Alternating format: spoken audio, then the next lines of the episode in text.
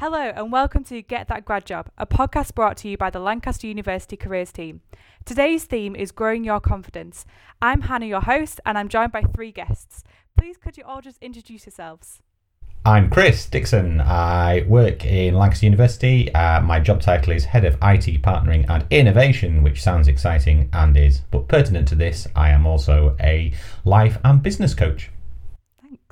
Thanks. And I'm Sue. I'm from the Central Careers team. I'm the Careers Widening Participation Manager and I look after the Grow Your Future programme. And I guess um, I've been invited along here today because one of our workshops is all around growing your confidence. And I'm Jess. I'm almost a clinical psychologist, and I guess I've been invited to give a bit of a psychological perspective to our conversation today. So we'll see how that goes. Thank you so much for joining me today. Um, so, firstly, how would you define confidence? Well, I wrote my own for you, Hannah. Um, I looked at lots of definitions and I didn't like any of them. So I came up with the inner belief and strength to believe in a future state even in the face of wobbles. Ooh. I don't know if I can compete with that now because I was thinking that confidence is it is like a feeling or an attitude where you believe, you know, I've got this, I can do this. Um, but then I guess there's also that element of there's a bit of a judgment there, isn't there? Because if you're thinking I've got this or I can do this, you're, you're kind of judging yourself as well. So confidence, it's that inner belief and inner feeling. Um, but also it's about being certain that you can do something. It's you know kind of a trust or a certainty. Mm. I, I think for me, it's really just about self belief, but I did look up the word root of confidence because I'm like that. And it comes from the Latin confidere, which I'm probably butchering, which means to have full trust. So, again, I think it's about that kind of trust in yourself and your own abilities. Mm. So, why do you think confidence is important in job searching? Well, I guess there's a couple of things that it feeds into. The first is that confidence that you can apply for roles and you're going to get them. So conf- you know that that feeling of you know when you see a job and you think to yourself oh my gosh that looks great but can I do it? So you've got to have that confidence to make the application in the first place. And then also I guess there's that confidence once you're in the application process through selling yourself being able to talk about or write about in an application or talk about yourself in a video where you know sort of interview confidently so th- there's two sides to it that belief that, yeah, I'm good enough for this, I can do this job, but also being able to then project that confidence in the application process. Mm, absolutely. I think sometimes it's about being able to make the, the best representation um, of yourself. And so there's something about um, how you see yourself and how you see yourself then becomes how you project yourself to other people. And giving yourself the best chance um, is about being your best self in an interview situation or in an application situation. And so confidence is a kind of route. If you can get that sorted out then you should be able to do a good job of um, sort of expressing that in the in the job application process I don't really have much to add to that besides, I guess, coming at it from more of a healthcare perspective. And I, I just think nobody wants a surgeon who doesn't have confidence in their surgical abilities. So, uh, for a lot of jobs, I guess confidence is really key to actually being able to do a good job. I also wonder whether confidence feeds into resilience a little bit as well. So, if mm-hmm. you're applying for lots of jobs and there are knockbacks, still being able to have that inner belief that you know, I have got what it takes. Just that job possibly wasn't right for me or whatever. But yeah, so th- it was just bouncing off what you were saying there, just about that, you know, healthcare, but actually our own self care, really. Mm-hmm. Um, so yeah, probably confidence feeds into resilience too. Definitely. So, thinking about confidence in a bit more detail, um, confidence can be different in different people. So, what kind of traits would you look for in someone with confidence? So, maybe if I share a kind of a, a, an interesting perspective. In one of the I mentioned before, I do a workshop around um, confidence, and one of the questions that I ask in that is, what does confidence look like? How do you know if somebody's confident? And nearly always they point, the first things that they talk about are all those kind of physical representations of confidence. You know, how somebody's standing, an open, relaxed posture, how they're talking, all those kinds of things. And I, I just think that that's really interesting that they're talking about this outward expression of an inner feeling. Yeah. Yeah, I think that is interesting. I mean, I, I think there's a really strong link between the kind of inner beliefs that you hold about yourself and maybe even about the wider world or the organizations you're applying to. There's all these kind of beliefs, and, and that then works itself out into that, what you're describing there as the kind of outward appearance that people go to. And really, a lot of working on people's confidence is about unpicking those inner beliefs about themselves.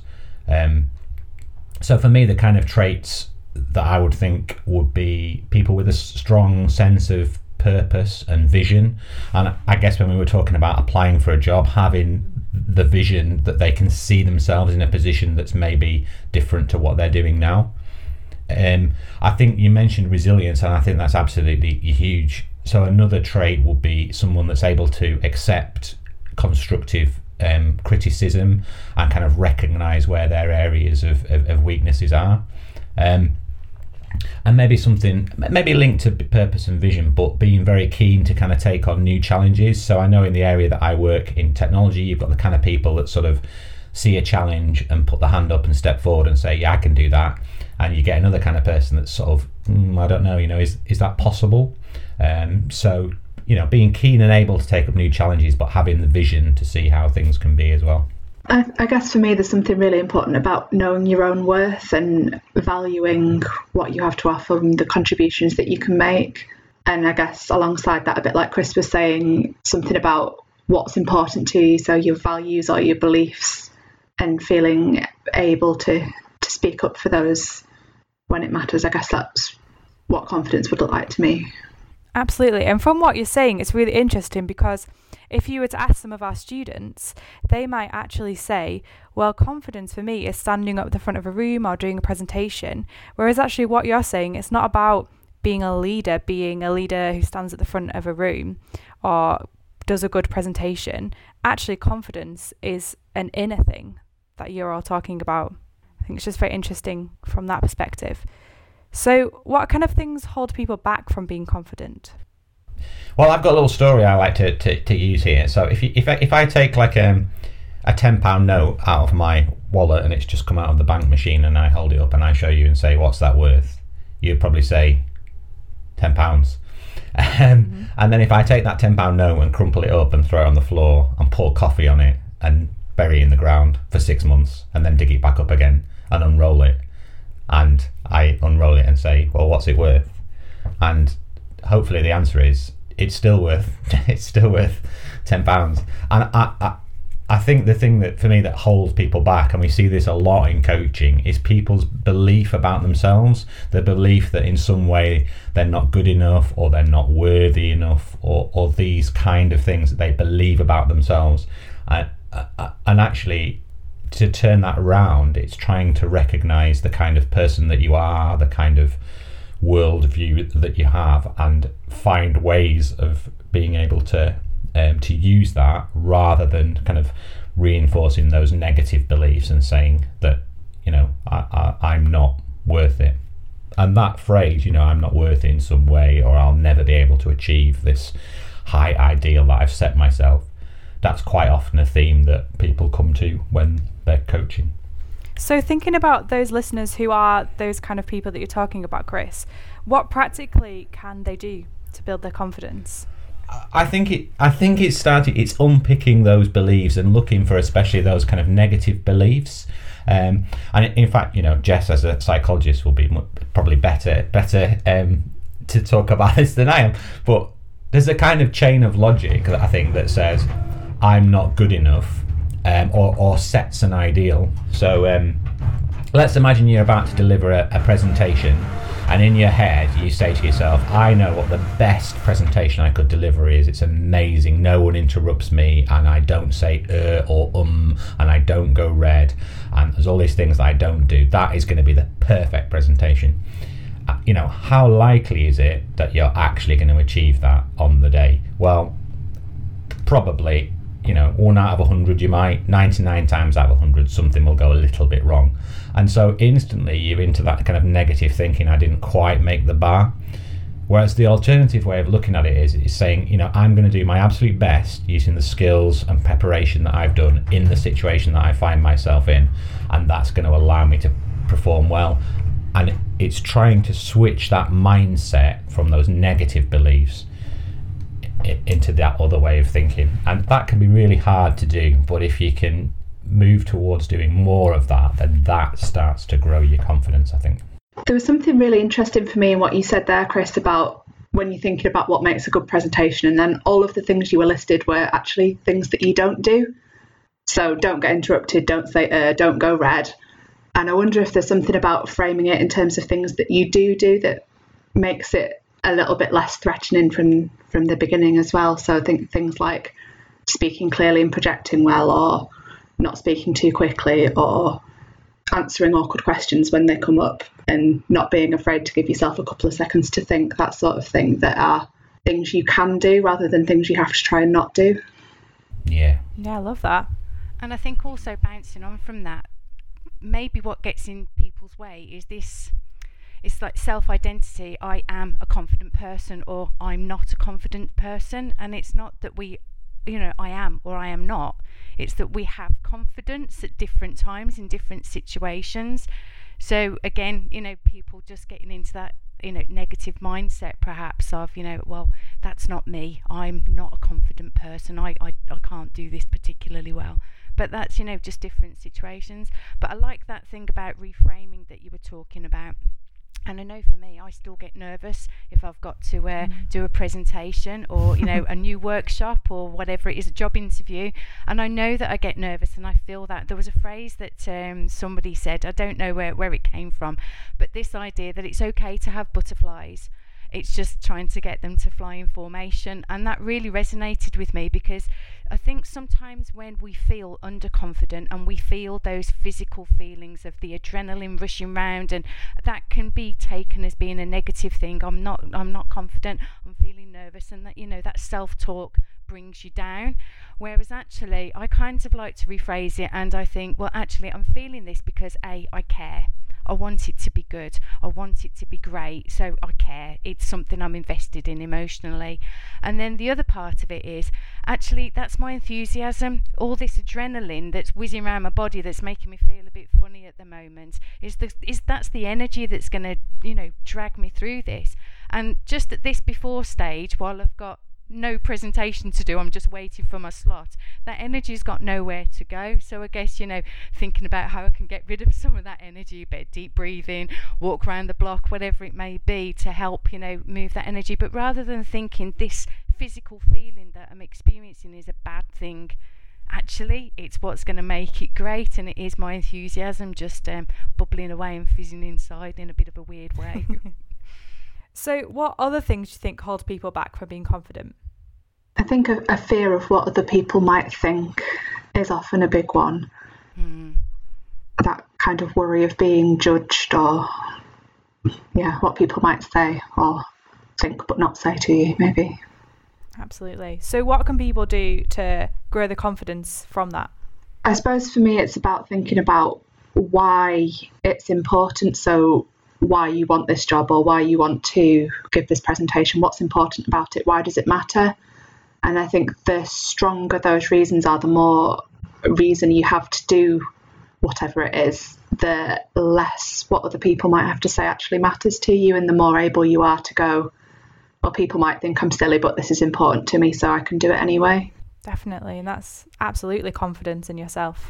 I think there's something very practical, um, which Sue was touching on, and it's around kind of competence. I think there's a saying that says, um, "Practice is the mother of all competence," and there is something about practicing these things, right? So, you know, you, you can't expect to be absolutely amazing at job interviews on the very first time you try. That's that's pretty rare but it is something that you can practice. You know, you, you, you, can test yourself, you can think of what questions you're going to be asked, you can set up a situation where you might feel a bit nervous, you can have someone test you. Same for presentations, you can give a presentation to your friends, to the kitchen you know table to the bathroom mirror whatever it is you can practice you can get feedback and, and you can improve and, and so sometimes there is a, a sense in which people can grow their confidence by getting practically better at some of those skills and recognizing that there are things that we great that we're great at but there are things that we we always need to work on as well.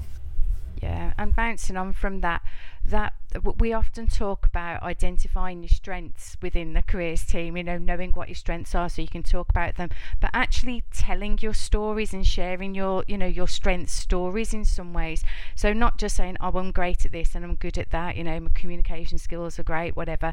Actually like we, we, we, we teach the star technique in careers you know like to, to tell a story about when you've used these different skills effectively but also maybe share them a bit more widely as well. Possibly put a linkedin post you know about some of those successes because the more that you remind yourself of the times when you've been successful and if you used your skills in an effective way then the you know the more confident you're going to be about yourself and your abilities going forward. So that sharing of stories your own stories your strengths is yeah for me hugely important anyway.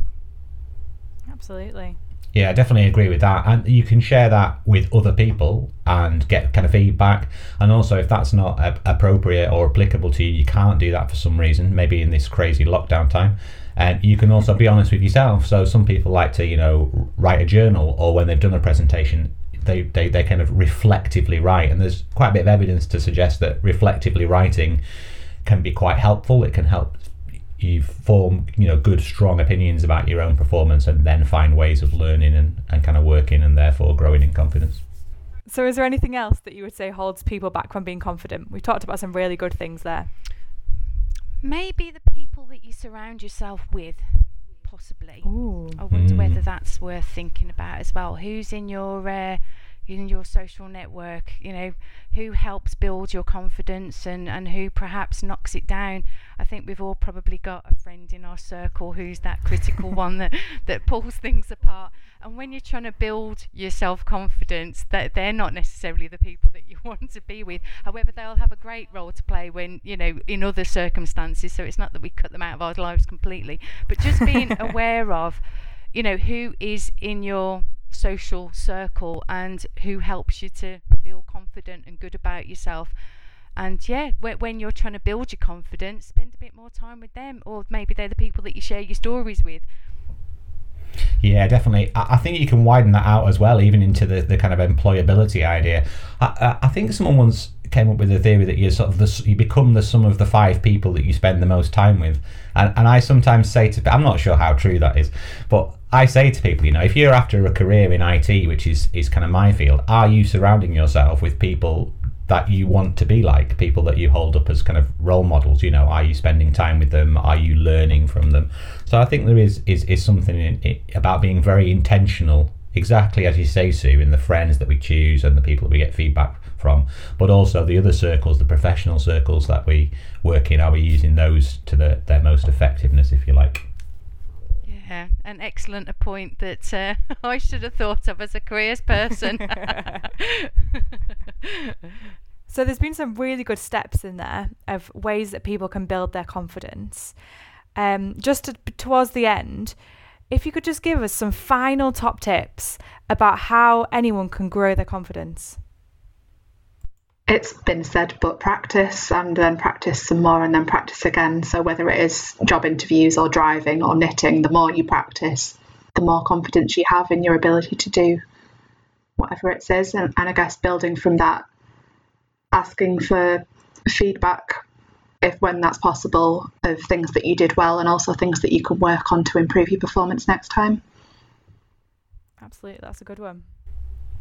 Um, just a, a couple of things that occurred to me. Uh, one was this sounds like a silly idea, but sticking something on the mirror or when you wake up in the morning or putting a daily thing that pops up on your phone or, or your device just to remind yourself of either the person that you, you want to be or the person that you know that you are. And that regular reminder can help kind of build up your confidence. So, you know, maybe I am a strong, confident woman.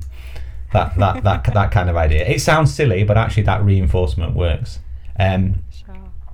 Uh, another little thing, uh, quite often in coaching, I find that people unintentionally use negative language and they don't realize that they're doing it. I've worked with quite a few people, even when they're doing presentations, they'll start off by saying, Well, I don't know too much about this subject, but, and then they'll launch into it. That can be quite difficult to spot. So, actually, having someone give you feedback and spot when you're using that kind of negative language so that you can stop that kind of reinforcing itself can also be a little practical um, tip. So there's a couple of different things that I'm thinking. One is around growing your confidence in the longer term, and a lot of the things that we've talked about, you know, can can definitely help with that.